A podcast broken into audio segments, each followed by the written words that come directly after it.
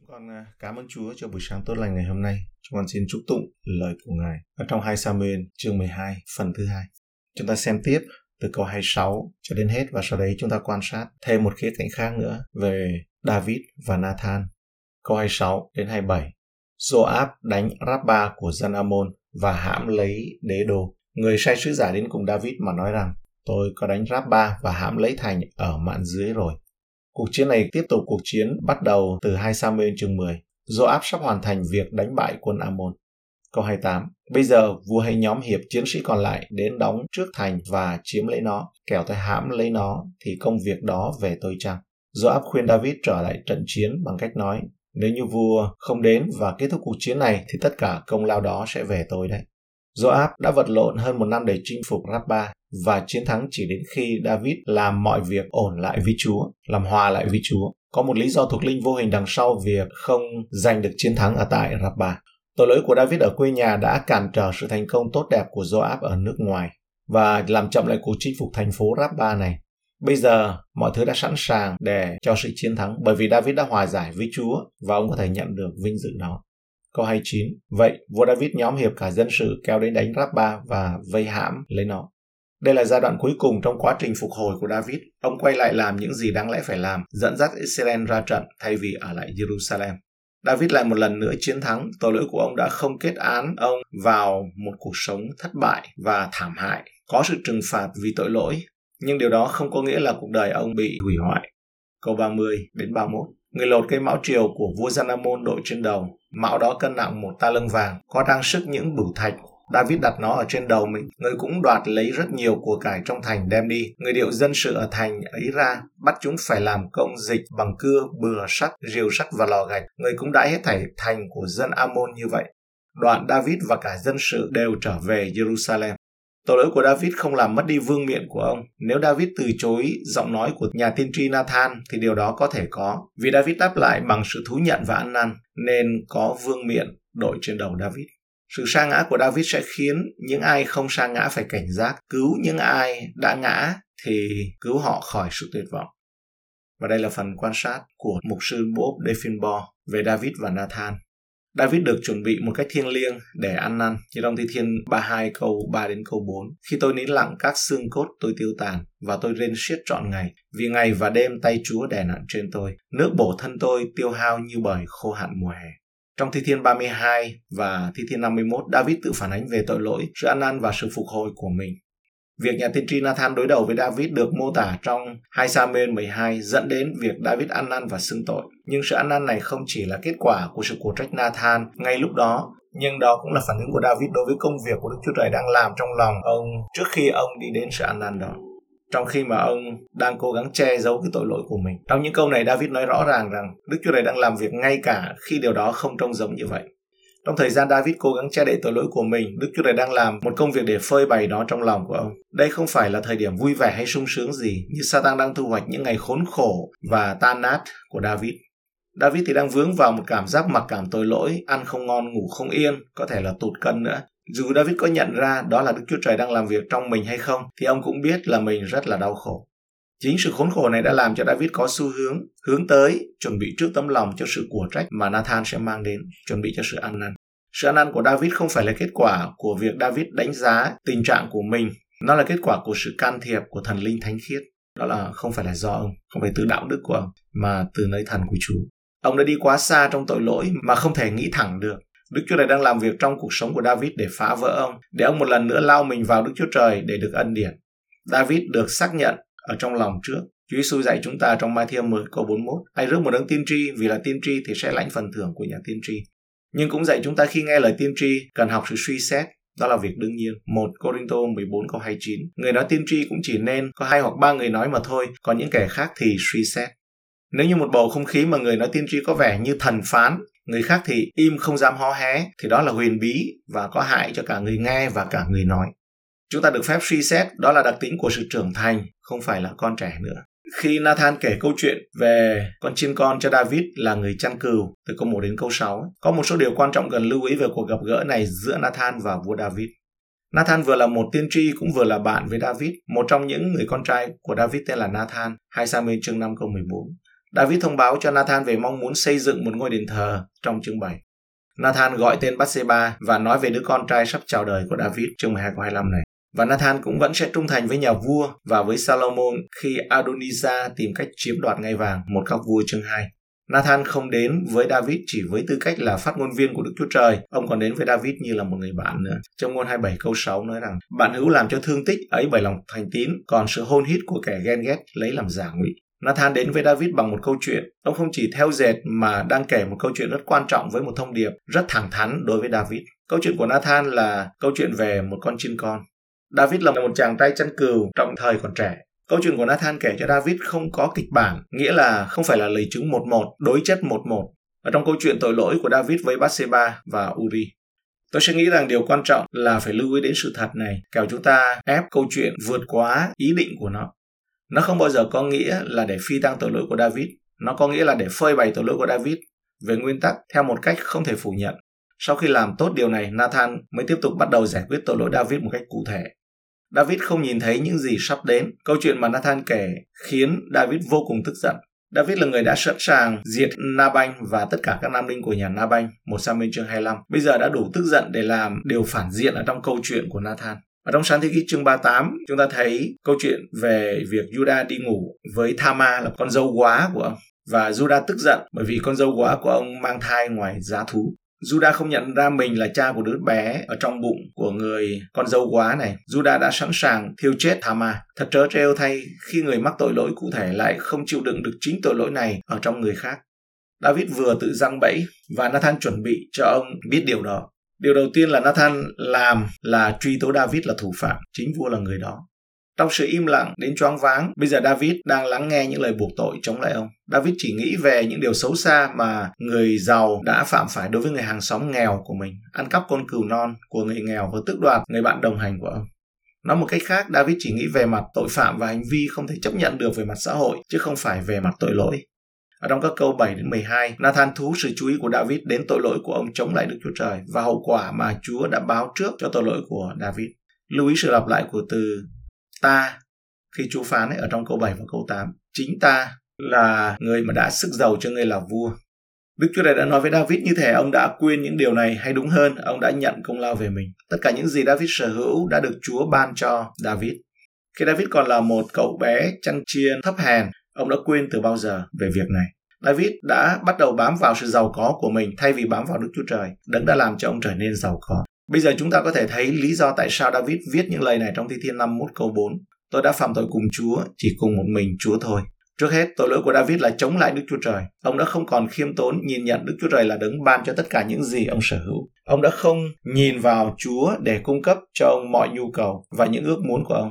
David không chỉ không ngừng cầu xin Đức Chúa Trời cung ứng nhu cầu của mình mà còn không vâng theo mạng lệnh của Đức Chúa Trời bằng cách phạm tội ngoại tình và giết người. Tội lỗi của David chống lại Đức Chúa Trời thể hiện bằng những điều xấu xa mà ông phạm phải đối với người khác. Nathan phác thảo những điều này khi sử dụng lặp đi lặp lại chữ ngươi. Ngươi đã coi thường lời của Đức Chúa Trời bằng cách làm điều ác trước mặt Ngài. Ngươi đã hạ gục Uri, người Hethit bằng gươm. Ngươi đã lấy vợ người về làm vợ ngươi. Ngươi đã giết người bằng gươm của dân Amon. Giờ đây, ấy, Nathan tuyên bố những hậu quả không thể thay đổi sẽ đến với David và gia đình của ông do tội lỗi của ông. Vậy gươm sẽ không bao giờ rời khỏi nhà ngươi vì ngươi đã khinh ta và đã lấy vợ của Uri, người Hethit, làm vợ mình. Ta sẽ để cho cái ác ra từ chính nhà ngươi và ta sẽ thậm chí đưa vợ của ngươi cho kẻ lân cận của ngươi trước mắt ngươi và người đó sẽ làm nhục vợ ngươi giữa thanh thiên bạch nhật.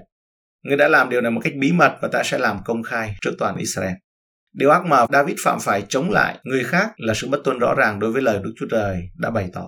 David là một người coi thường lòng của Đức Chúa Trời. Nhưng trong trường hợp này David coi thường lời Chúa, trong khi David ăn năn và tội lỗi của ông được tha thứ, những hậu quả này sẽ không thể đảo ngược. Những hậu quả này chỉ là chúng phù hợp với tội ác mà David đã gây ra. Ông đã sử dụng thanh kiếm của người Amon để giết Uri, vì vậy thanh kiếm cũng sẽ không rời khỏi nhà ông. Ông đã lấy vợ của một người khác và như vậy vợ của chính ông sẽ bị lấy bởi một người khác từ chính nhà của ông. Hậu quả không chỉ phù hợp mà còn tăng thêm sự đau đớn. Điều này xảy ra khi Absalom nổi dậy chống lại sự cai trị của cha mình và tạm thời chiếm lấy ngai vàng. Theo lời khuyên của Ahithophel, Absalom dựng một cái lều trên nóc cung điện của David Và đây là nơi mà lần đầu tiên David đã nhìn thấy Bathsheba. Rồi Absalom đã ngủ với những người vợ lẽ của David. Nhưng một lời tuyên bố là ông đã tiếp quản ngai vàng của cha và tất cả những gì đi cùng nó. hai Sa-mu-ên chương mười sáu câu hai mươi đến hai mươi hai. Trong khi David tìm cách phạm tội một cách kín đáo, Đức Chúa Trời để nó phơi bày ra công khai. Câu chuyện tiếp tục như chúng ta đã biết. Bây giờ chúng ta tập trung vào lời của trách thần thánh được sự hướng dẫn của Nathan đối với David. Và chúng ta sẽ thấy sự ăn năn của David và hậu quả ngay lập tức của tội lỗi của ông. Và rút ra một số bài học quan trọng từ điều này là gì? Thứ nhất, Nathan là một nhà tiên tri, nhưng ông cũng là một tấm gương của một người trung tín với Chúa. Trong ngôn hai mươi bảy câu sáu nói rằng, bạn hữu làm cho thương tích ấy bởi lòng thành tín, còn sự hôn hít của kẻ ghen ghét lấy làm giả ngụy. Một người bạn tốt không để chúng ta tiếp tục trên con đường dẫn đến sự hủy diệt của chính mình. Nathan đang hành động như một nhà tiên tri, nhưng ông cũng hành động như một người bạn. Liệu rằng chúng ta có thêm những người bạn tiên tri hay không? Liệu rằng chúng ta có phải là một nhà tiên tri, bạn của một người tiên tri hay không? Trong ngôn hai mươi bốn câu mười một, hãy giải cứu kẻ bị đùa đến sự chết và chớ trôi rỗi người đi siêu tó tới chốn hình khổ. Đức Chúa Trời nhìn thấy tội lỗi của chúng ta ngay cả khi loài người không nhìn thấy. Tội lỗi của chúng ta không bao giờ qua mặt được Chúa. Kẻ ác từ chối tin rằng Đức Chúa Trời nhìn thấy tội lỗi của họ, hoặc nếu Ngài có nhìn thấy thì Ngài sẽ giải quyết nó ngay lập tức. Thi-thiên bảy mươi ba câu mười một, chúng nó nói rằng, làm sao Đức Chúa Trời biết được, há có sự tri thức nơi đấng chí cao sao? Đức Chúa Trời có thể trì hoãn sự phán xét hoặc sự sửa phạt, nhưng Ngài sẽ không bao giờ bỏ qua tội lỗi của chúng ta. Đức Chúa Trời không có nghĩa vụ ngăn cản chúng ta phạm tội. Đôi khi người ta biện minh cho tội lỗi của mình bằng những câu như, tôi đã cầu nguyện về điều đó và xin Chúa ngăn tôi lại đi nếu như nó sai. Khi Chúa không ngăn cản họ, bằng cách nào đó họ cho rằng điều họ đang làm là đúng. Đức Chúa Trời có thể đã ngăn chặn David sau khi ông quyết định ở nhà trốn ra trận, hoặc sau khi ông bắt đầu thèm muốn người vợ của Uri, hoặc sau khi ông phạm tội ngoại tình. Nhưng thay vào đó, Ngài cho phép David tiếp tục phạm tội một thời gian. Đức Chúa Trời thậm chí còn cho phép David thoát khỏi tội giết người trong một thời gian. Lời của Đức Chúa Trời cấm David phạm tội thèm muốn, ngoại tình và giết người. Nhưng trong hành động thì Ngài im lặng để xem David hành động có vâng theo lời của Ngài hay không. Đức Chúa Trời cho phép David tiếp tục phạm tội trong một lúc, nhưng không phải là không có điểm dừng hay là sự phán xét. Thứ tư, tội lỗi của David không phải là một cái cớ để chúng ta phạm tội, mà là lời cảnh báo cho tất cả chúng ta về nguy cơ phạm tội. Con người thì biện cớ nói rằng, chà, ngay cả David cũng còn phạm tội nữa là tôi. Nếu xem xét kỹ Kinh Thánh, chúng ta sẽ thấy tại sao những câu chuyện giống như chương này được viết ra. Chúng không được viết ra để khuyến khích chúng ta phạm tội, nhưng để cảnh cáo chúng ta về sự nguy hiểm của nó. Do đó, để khuyến khích chúng ta tránh tội lỗi bằng mọi giá, sau khi vạch ra những tội lỗi lớn của dân Israel trong đồng vắng, trong một Cô-rinh-tô chương mười từ câu một đến câu mười, thì Phaolô áp dụng bài học lịch sử cho dân sự Chúa ở trong câu mười một đến câu mười ba rằng, những sự ấy có nghĩa hình bóng và họ đã lưu truyền để khuyên bảo chúng ta là kẻ ở gần cuối cùng các đời. Vậy thì ai tưởng mình đứng hay giữ kẻo ngã. Những sự cám dỗ đến cho anh em chẳng có sự nào quá sức loài người. Đức Chúa Trời là thành tín, Ngài chẳng hề để cho anh em bị cám dỗ quá sức mình đâu. Nhưng trong sự cám dỗ, Ngài cũng mở đàng cho ra khỏi để anh em có thể chịu được. Và trong Roma chương mười lăm câu bốn đến câu sáu cũng vậy. Và mọi sự đã chép từ xưa đều để dạy dỗ chúng ta, hầu cho bởi sự nhịn nhục và sự yên ủi của Kinh Thánh dạy mà chúng ta được sự trông cậy. Xin Đức Chúa Trời hay nhịn nhục và yên ủi ban cho anh em được đồng lòng ở với nhau theo Đức Chúa Giê-xu Christ, để anh em lấy một lòng một miệng mà ngợi khen Đức Chúa Trời là Cha của Đức Chúa Giê-xu Christ chúng ta. Hãy để tôi nhấn mạnh vấn đề này nhiều hơn nữa. David không định phạm tội như nhiều người cố lấy tội lỗi của mình làm cái cớ. David đã sa vào tội lỗi. Những người sẽ sử dụng tội lỗi của mình để làm cái cớ, phóng lao, cố tình vào tội lỗi. Đó là một điều rất khác biệt. Ngoài ra, tội lỗi của David là ngoại lệ, không phải là một cái quy luật. Bảng đánh giá hành kiểm của David ở trong một Các Vua chương mười lăm câu năm nói về David rằng, vì David làm điều thiện trước mặt Đức Giê-hô-va, và ngoài việc Uri người Hethit trọn đời người không xây bỏ điều gì của Đức Giê-hô-va đã truyền cho. Thứ năm, tội lỗi của David giống như mọi tội lỗi không bao giờ đáng giá của nó. Có người đùa giỡn với tội lỗi, nghĩ rằng nếu họ phạm tội họ có thể phải gánh chịu một số hậu quả gọi là có làm thì có chịu, nhưng Đức Chúa Trời có nghĩa vụ phải tha thứ cho họ. Và do đó, tương lai đời sau của họ chắc chắn là được bảo đảm an toàn, bất kể là họ làm gì dù cố ý đi nữa. Tôi biết một số tình huống, trong đó người lãnh đạo hội thánh bỏ vợ đi với người khác, dự định sau này sẽ ăn năn, và sau đó mong được hoan nghênh trở lại với mối thông công của hội thánh đó. Đây là một tội lỗi cố ý thuộc loại nghiêm trọng và nguy hiểm nhất. Không ai đã từng chọn phạm tội và sau đó thoát ra khỏi nó với nụ cười trên môi cả. Và hiện nay có một chuyện đang xôn xao bởi vì cái người đứng đầu của hội thánh Hilsong ấy đã mắc vào cái vụ scandal này và ông phải từ chức về việc đó. Nhưng có ý kiến phẫn nộ nói rằng ông viết một thư nói với những người lãnh đạo hội thánh nói rằng dẫu sao thì tôi cũng có thể làm một số công việc nào đó phục vụ ở trong hội thánh. Tội lỗi của David và hậu quả của nó không nên khuyến khích chúng ta phạm tội, nhưng phải thúc đẩy chúng ta tránh tội lỗi bằng mọi giá. Những hậu quả tiêu cực của tội lỗi lớn hơn nhiều so với những thú vui nhất thời của tội lỗi. Tội lỗi không bao giờ đáng giá phải trả, ngay cả đối với những người được tha thứ tội lỗi. Có nghĩa là tội lỗi không đáng giá để mà mua nó, đừng mua bán với tội lỗi. Đó là câu chuyện về việc giết một con cừu non đã phơi bày tội lỗi của David. Đó là câu chuyện về chiên con của Đức Chúa Trời bị giết, phơi bày tội lỗi của chúng ta. Không ngạc nhiên sao khi David bị che mắt bởi tội lỗi của chính mình đến mức không thể nhìn thấy nó.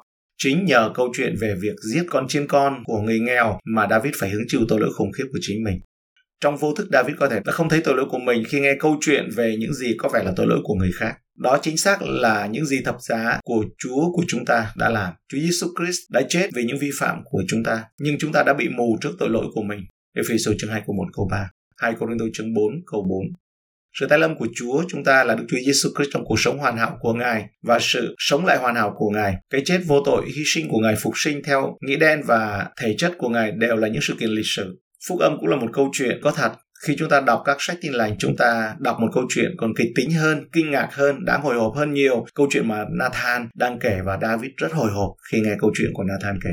Khi nhìn thấy cách những người không tin Chúa đối xử với Chúa của chúng ta, chúng ta nên bị sốc, kinh hoàng và tức giận. Chúng ta nên kêu lên họ đáng chết, tức là những người giết Chúa đấy. Nhưng phúc âm không được viết ra chỉ để cho chúng ta thấy tội lỗi của họ. Những người đã thực sự nghe Chúa Giê-xu Christ và kêu lên hãy đóng đinh Ngài, hãy đóng đinh nó trên thập tự giá. Nó được viết ra ấy, để Thánh Linh của Đức Chúa Trời có thể kêu lên trong lòng của chúng ta, chính ngươi là người đó. Khi chúng ta thấy cách người ta đối xử với Chúa Giê-xu, chúng ta thấy cách chúng ta sẽ đối xử với Ngài nếu chúng ta có mặt ở đó. Chúng ta xem cách chúng ta đối xử với Ngài ngày hôm nay, và điều đó cho thấy rằng sự bao trùm tội lỗi của chúng ta và sự bao trùm của nhu cầu ăn năn và sự tha thứ mà Ngài dành sẵn cho chúng ta. Phúc âm của Chúa Giê-xu Christ là tin mừng, tin mừng là cái chết của Chúa chúng ta, cho thấy công trình to lớn của Đức Chúa Trời mà Ngài đã có thể và sẽ tha thứ cho tội lỗi của chúng ta. Bằng cái chết vô tội và hy sinh của Ngài là chiên con của Đức Chúa Trời. Chúa Giê-xu Ngài đã chết thay cho chúng ta và trả giá tội lỗi cho chúng ta.